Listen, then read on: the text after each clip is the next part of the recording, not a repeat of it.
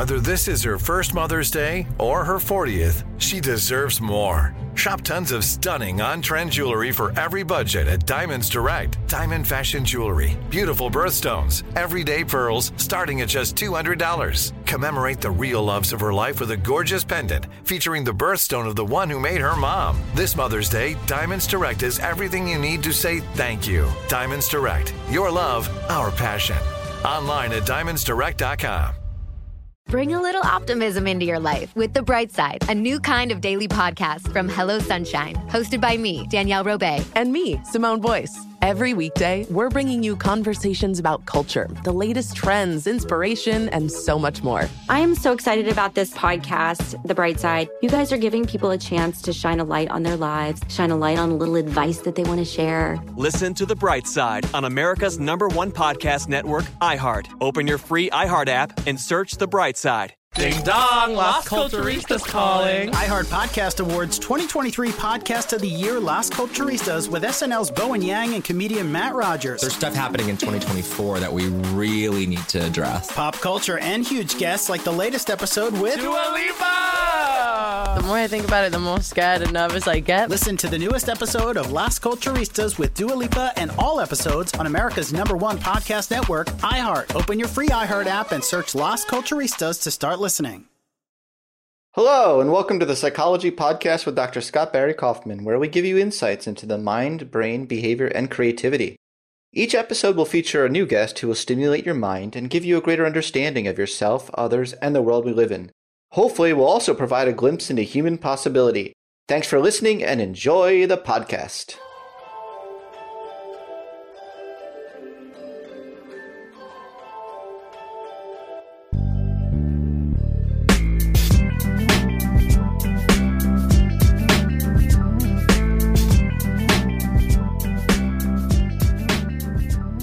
Today, it's a great pleasure to have executive, activist, and entrepreneur Sarah Robb O'Hagan on the podcast. O'Hagan has been described by the media as everything from Superwoman Uncover to the Pied Piper of Potential. She's a high energy combination of disruptive business leader, fitness fanatic, and cheerleading mom, and has been named one of Forbes' most powerful women in sports and one of Fast Company's most creative people in business. As CEO of the fast growing indoor cycling company Flywheel Sports, she is currently leading the transformation of the business through digital content and services. Prior to this role, Sarah became an internationally recognized reinventor of brands, having served as global president of the sports brand Gatorade, where she successfully led the business through a major repositioning and business turnaround, and global president of the luxury fitness company Equinox, where she reinvented the offering through a significant technology transformation. Sarah's latest book is called Extreme You Step Up, Stand Out, Kick Ass, and Repeat. So great to have you on the podcast today, Sarah. So good to be here, Scott. wow, how did I do with that bio? Did I kick ass, or oh my like, god, you like half-ass it, or a lengthy one? Ooh, that that was not easy to get through. I feel like I had to read your book. I had to read your book in order to get through that bio. And we didn't even get to the true parts in the bio, like the Sarah screws up parts. But anyway, oh, we can talk about all that. I have that in my notes to talk about. So I took the quiz that was prepared by my colleague Reb Rebele. Yes, I love Reb, and he's great. And uh, I was excited to take it. And my results were: you have your ass in gear. Yay! Uh, that, You're like yeah. you're like one point away from being an ass kicker. You're doing great. Right. So thank you for that encouragement. That was my quote extremer quotient, and I advise I suggest all listeners to go online to Sarah's website. We'll put it in the show notes and get Cool. your extremer quotient. I like extremer quotient better than intelligence quotient. Let's just say that that's higher than my intelligence quotient was. So could you imagine that like I would rather like as a parent to be told your child has his or her ass in gear as opposed to your child is not as intelligent as this other person, you know? Oh, so for sure, any day. I would rather have someone who's got their resilience and grit meter under control. That's what really being having your ass in gear is all about. Yeah, so those are two good buzzwords that you just used. Okay. They're good. They're good. Grit and resilience. Now, you learned a lot about both of those factors personally in your own life, right? I mean, you were- didn't like, you weren't born kicking ass, right? definitely not. well, actually, maybe, no maybe said that to technically. me, but I love that. You were not born kicking ass. That's perfect. I mean, I mean, I feel like technically you were probably. We don't. If we think about this too much, you probably were like coming out, you know, kicking physically and like be like, "Ah, get me out of here," but um, but not in the sense in which you mean now. So you learned a lot. A common theme. Uh, I've read a lot of your writings in order to prepare for this interview, and a common theme seems to be uh, that you learn to win by failing. Is that right? Yeah, definitely. Yeah. And it, it's funny, like I look back now, I'm 45 years old, and I feel like the most formative memories of my childhood were just really painful failures over and over again. Whether it was, you know, I remember failing a really big piano exam I had been preparing for, failing to make the sports team I was trying for, like just all those kinds of things, failing to make the A grade, you know. And I remember just to your point of not being born kicking ass, I definitely felt like I was sort of I wouldn't say I felt like I was a loser, but I kind of kept thinking like, why am I not reaching success? And I didn't really realize until years later on that all of those failures are what actually propelled me forward in the end, you know? yeah. So you wouldn't have traded that.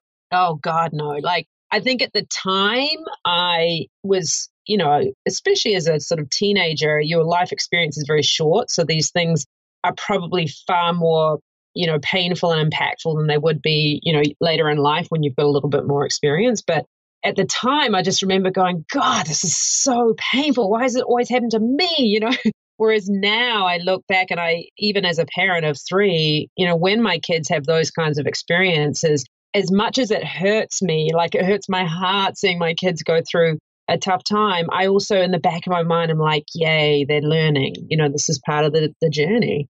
Yeah, this sounds a lot like you inhabit the growth mindset.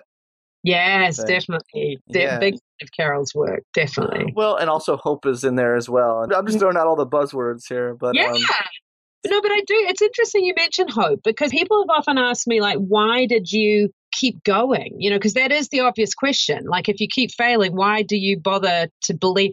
And I don't know if hope, you would know better than me, is nature or nurture, but I feel like for some reason, I just felt like I deserved to make it. Like, like at some point I was going to get there. And I just, for that reason, for sure there was hope. I never stopped believing that I could make something of myself. Yeah, this is actually a recurring theme uh, that I have this discussions because there is this common characteristic among a lot of hyperachievers, I'll call them. That was even their aspiration as a kid. And uh, you've been quoted as saying that that was explicitly yep. an aspiration of yours as a kid. That a sort of level of confidence, sort of inner driven, something that's very like inner driven as opposed to outer driven. Mm-hmm. And yeah, it's tough to capture that. It's tougher. Like, I don't even know if we can necessarily want to measure it, you know, but it is some sort of ineffable quality that does seem to propel a lot of these individuals forward. And you almost need that, whatever that is, you kind of need that to insulate yourself from the inevitable external criticisms and things, you know, like like me being in special ed as a kid and being told I was stupid. I needed to like insulate myself from that external judgment. Yeah, for sure. And you know, it's interesting you, you know, recall that experience for you. One of the things that was so powerful to me about all the people I interviewed for my book, you know, many of whom are some of the most successful humans on the planet, so many of them didn't start out that way. But what to me stood them apart from everyday people was that just, I guess, whether you call it confidence or bravery, I don't know, but it's belief in yourself despite the fact other people around you tell you not to do things. And I think, you know, that to me is like, how do you cultivate that behavior or trait in kids? Like, because at the end of the day, really successful people whether it's being an entrepreneur or, you know, an athlete, whatever it is, like you'll always come up against people that will tell you all the reasons why you shouldn't do it because they're not you. So they see all of the kind of the reasons where things can go wrong and they may not have the sort of screaming intuition that you do or the passion to go after something but you have to learn to overcome those. And so to me that was the difference in these people is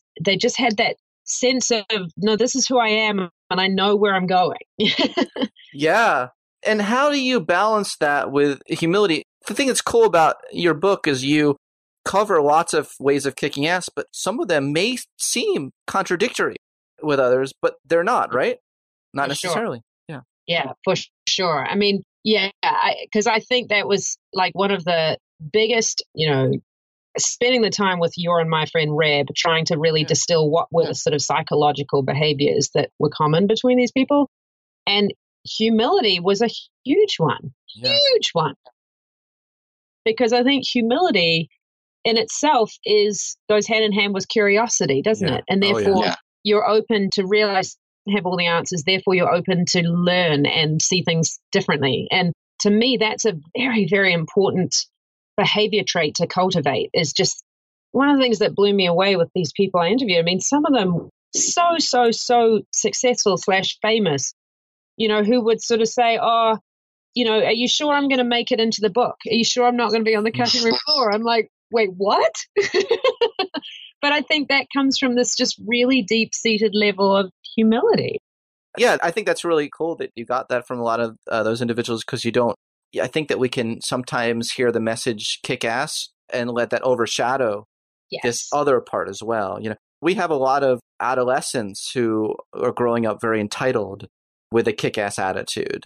Yes. And I think you're talking about it in a different way though, and you're bringing in these nuances and these ways of these seemingly contradictory ways of being, but which all kind of need each other in, in kind of a puzzle, jigsaw puzzle sort of like they need each other in order to truly kick ass, not kick ass in a narcissistic way. Yes. Which, right?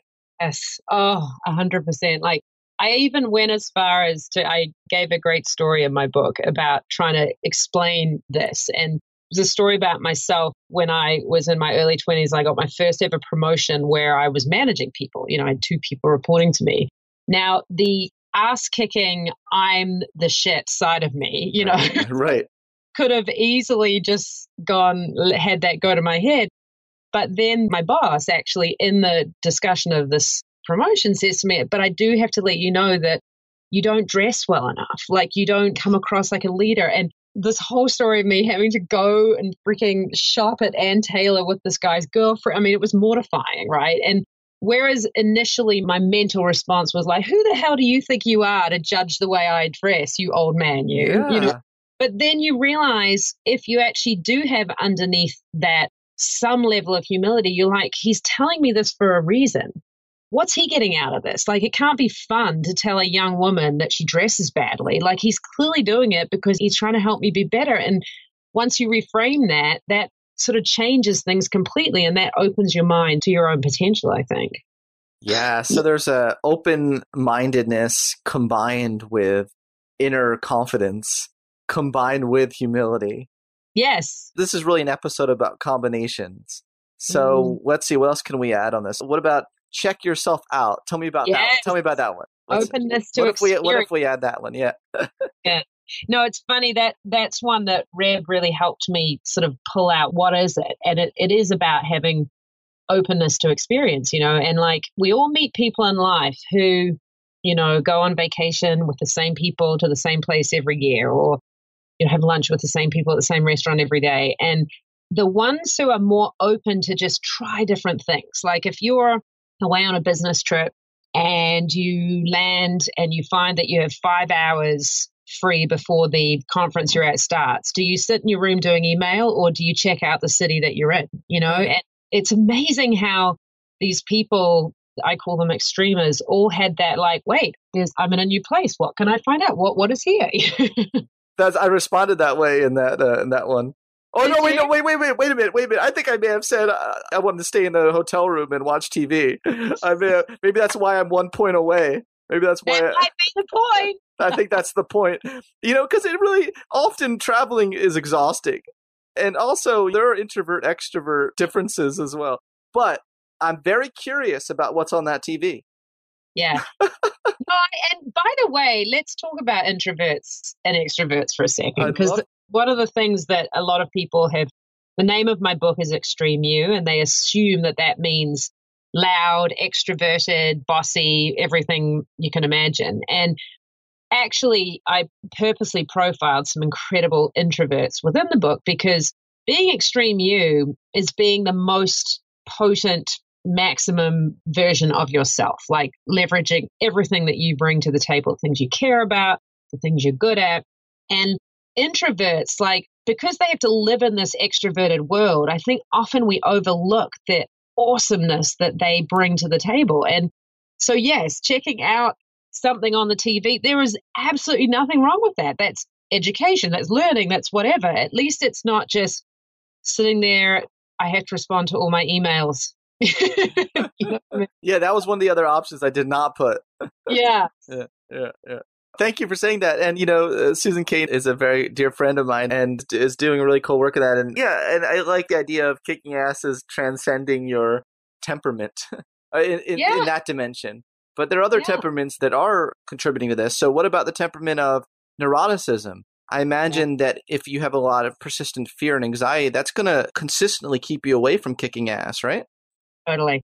And I think on all of these, so that one for sure, you know, fear, you know, it's on you to sort of learn to overcome your fears. But, you know, I think about the introvert extrovert thing again for a second. It's like, I do not subscribe to any belief that introverts should have to change their behaviors to live in this crazy extroverted world.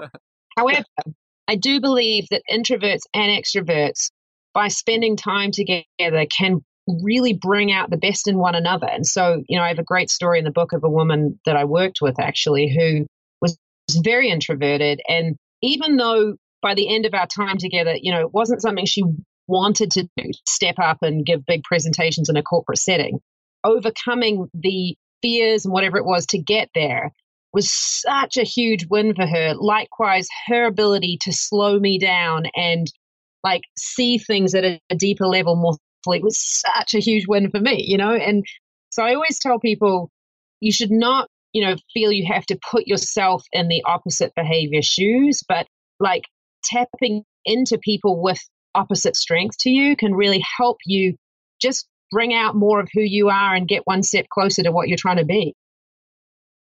I like that. And also maybe embracing contradictory instincts within you, within yes. yourself. I mean, there's no saying that if you are on average an introvert that you can't get enjoyment from acting extroverted. In fact, there's a lot of research showing you can, and there's no reason saying as an extrovert on average you can't really get a great enjoyment watching TV and relaxing, you know, and like reading a good book.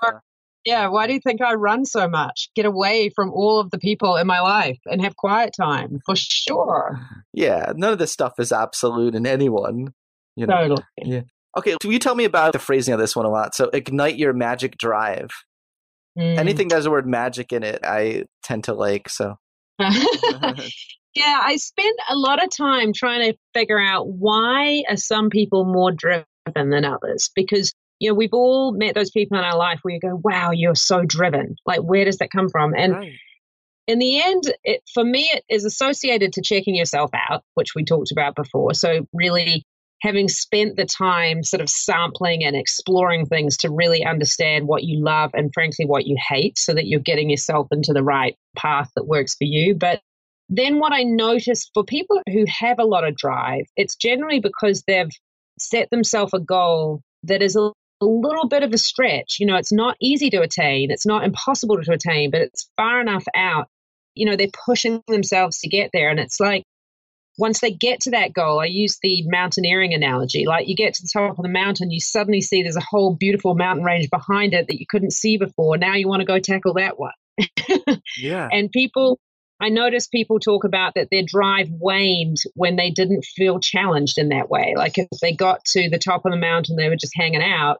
Might be fun for a while, but then it was kind of like my drive's gone. I've lost that challenge. Good, good, good, good, good. So, where's the magic part come in there?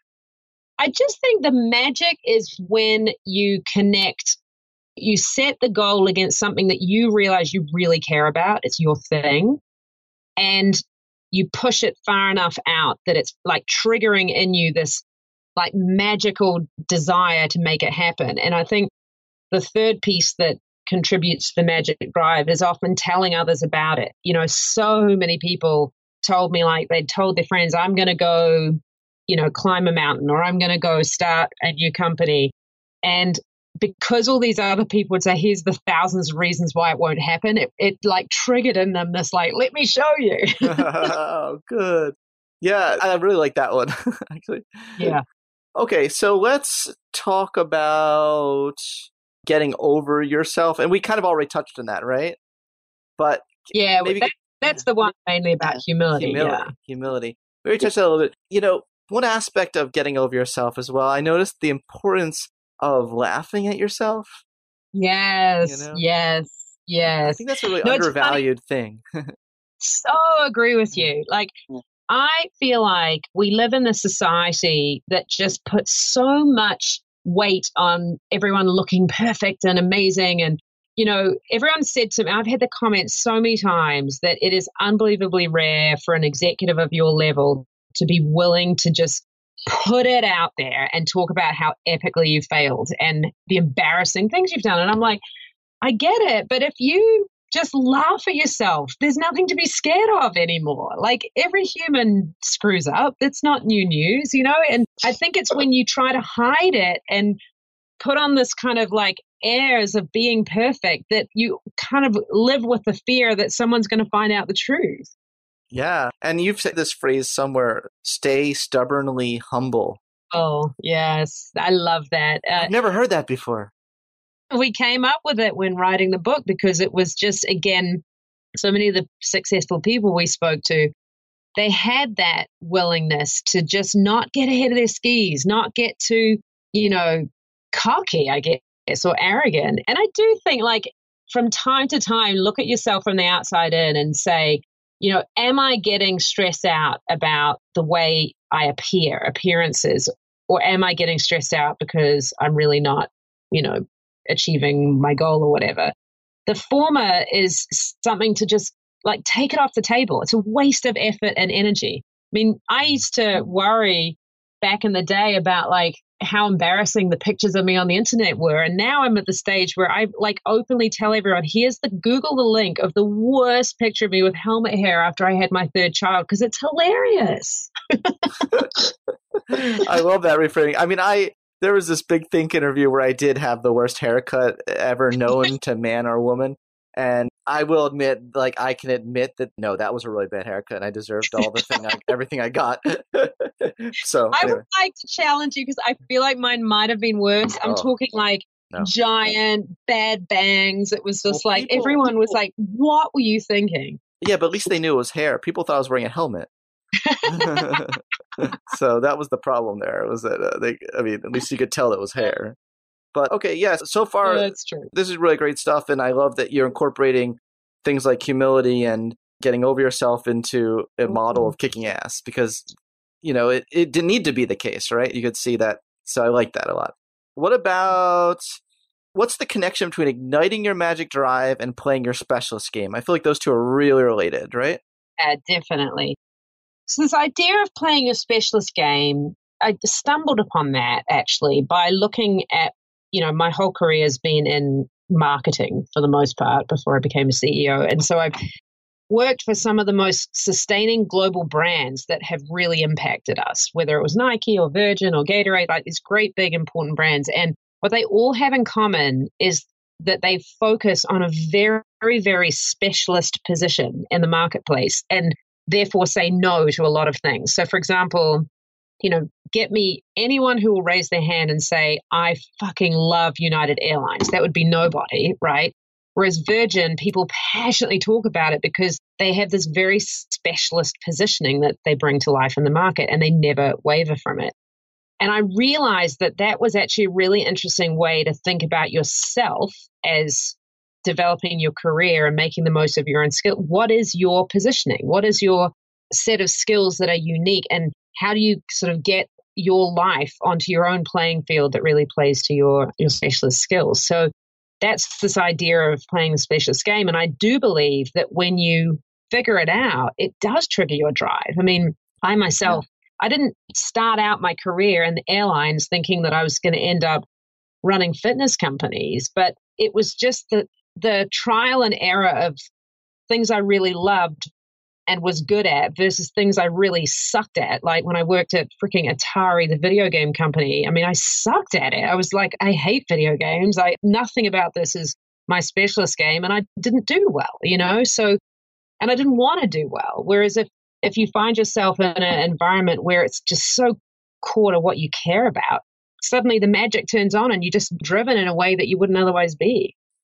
For sure. But where did when did you work at Atari? I'm really interested in that for a second. I was there. This is hilarious. In uh, around about 2000, and it was Atari had basically been acquired by a French video game publisher. And I was there to sort of help work on the rebranding of Atari. And it was a D for disaster. I mean, it was like Sarah is mortifyingly not good at what we need her to do here. Wait, did you say a diva disaster? D for disaster. Oh, D four. Okay, that's that makes a lot more sense. Well, I mean, I didn't even know Atari existed. Do they still exist? Yeah, they do, but it's basically just a shell now. You know, it's just a brand name as opposed to a full operating company, which is sad because the heritage of what it really is is actually pretty cool. Oh, I mean, that was like my whole childhood. So sorry, I had to totally. ask some. Pong, come on. Yeah, yeah. Oh, yeah. I mean, that's I grew up on that. Okay, back to the specialist game idea. Yeah, so it's great. Wait, what are you drinking? Was that Gatorade? Wait, what are you drinking? No, it's um, it's soda water. Oh, soda water. Were you at I one point I, CEO of that company? I don't know. I, I kicked my uh, 20 year. Diet Coke habit. Oh. Well, that's probably major. good. That's actually pretty yeah, good. Good thing. You need to talk to Elon Musk about that because he. Uh, he's apparently he drinks like 10 diet cokes a day or something that was me once upon a time and i'm yeah. really glad i don't now okay back to the specialist game idea so you used the word grit in the beginning and i think there's a lot of discussion about like when to grit, when to quit sort of thing. Yeah. Like it's okay if you've engaged in something that's not your specialist game and you don't want to grit it, right?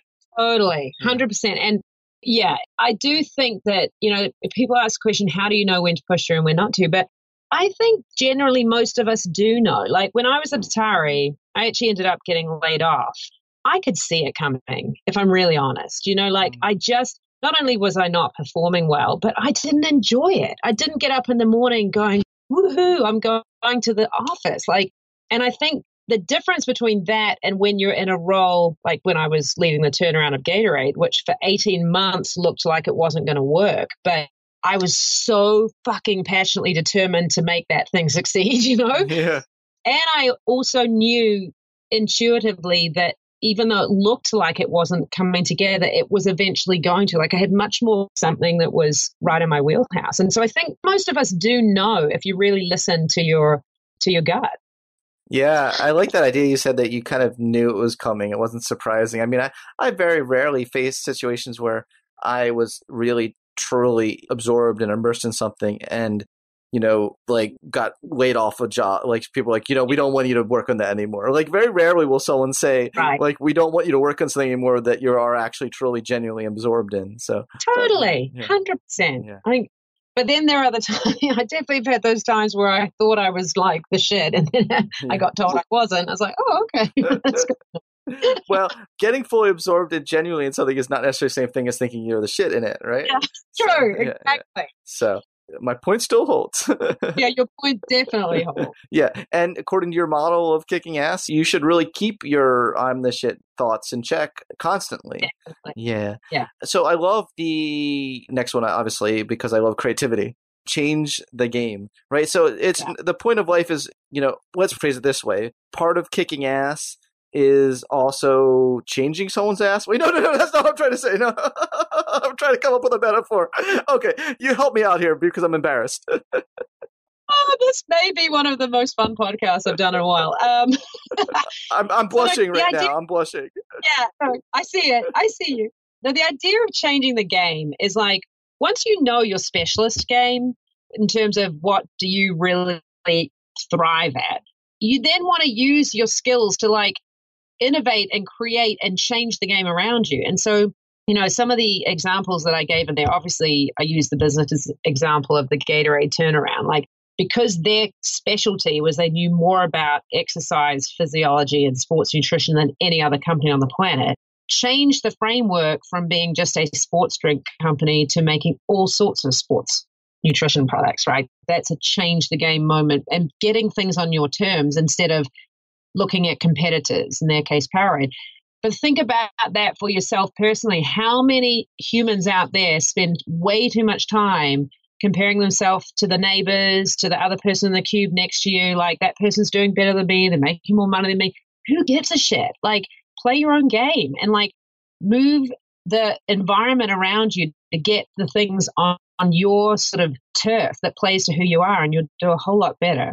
Oh yeah. You know who'd agree with you? One of the great creativity researchers, E. Paul Torrance, in the 60s. Mm. This is mm. my world, so I'm, I'm, infusing it with your world. He yeah, had this manifesto for children that he came up with based on his work with all these really creative. He followed these people up to find out what were the best predictors of lifelong creativity over a 50 mm-hmm. year time span. He found one of the best predictors was kind of setting your own rules and finding your own game to play.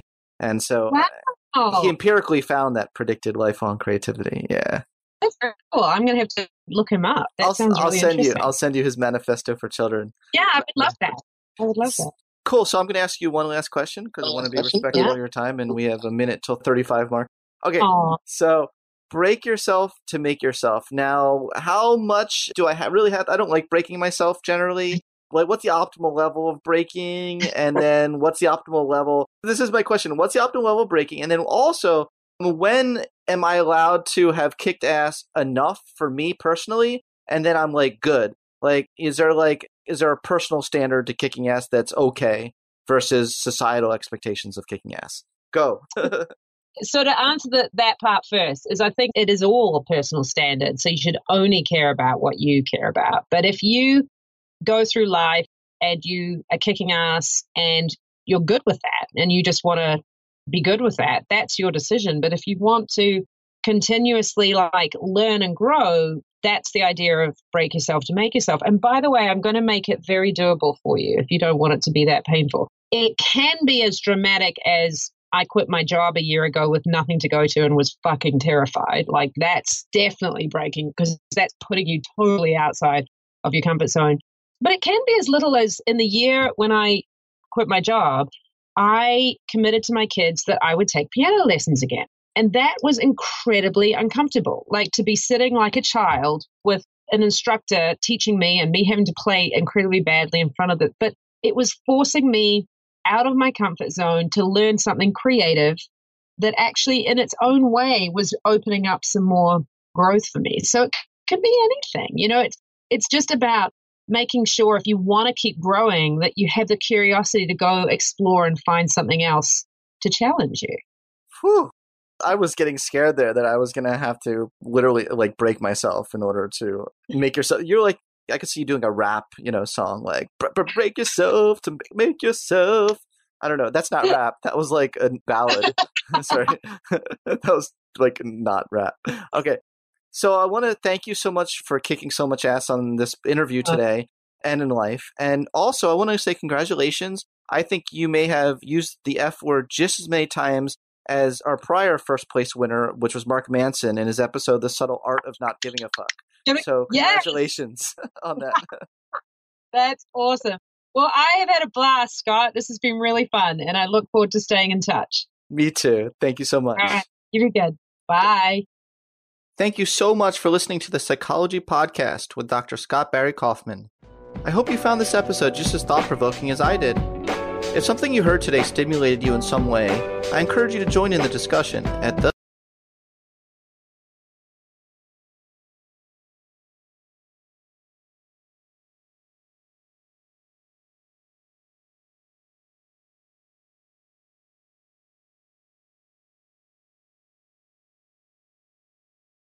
Bring a little optimism into your life with The Bright Side, a new kind of daily podcast from Hello Sunshine, hosted by me, Danielle Robay. And me, Simone Boyce. Every weekday, we're bringing you conversations about culture, the latest trends, inspiration, and so much more. I am so excited about this podcast, The Bright Side. You guys are giving people a chance to shine a light on their lives, shine a light on a little advice that they want to share. Listen to The Bright Side on America's number one podcast network, iHeart. Open your free iHeart app and search The Bright Side.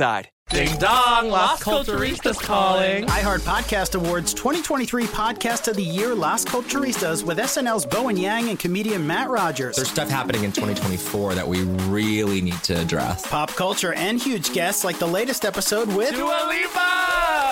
The more I think about it, the more scared and nervous I get. Listen to the newest episode of Las Culturistas with Dua Lipa and all episodes on America's number one podcast network, iHeart. Open your free iHeart app and search Las Culturistas to start listening. If you love sports and true crime, then there's a new podcast from executive producer Dan Patrick and hosted by me, Jay Harris, that you won't want to miss. Playing Dirty Sports Scandals. Each week, I'm squeezing the juiciest details from some of the biggest sports scandals ever. I'm talking Marcus Dixon, Olympic gymnastics, Cain Velasquez, salacious Super Bowl level scandals. Join me on the dark side of sports by listening to Playing Dirty Sports Scandals on the iHeartRadio app, Apple Podcasts, or wherever you get your podcasts.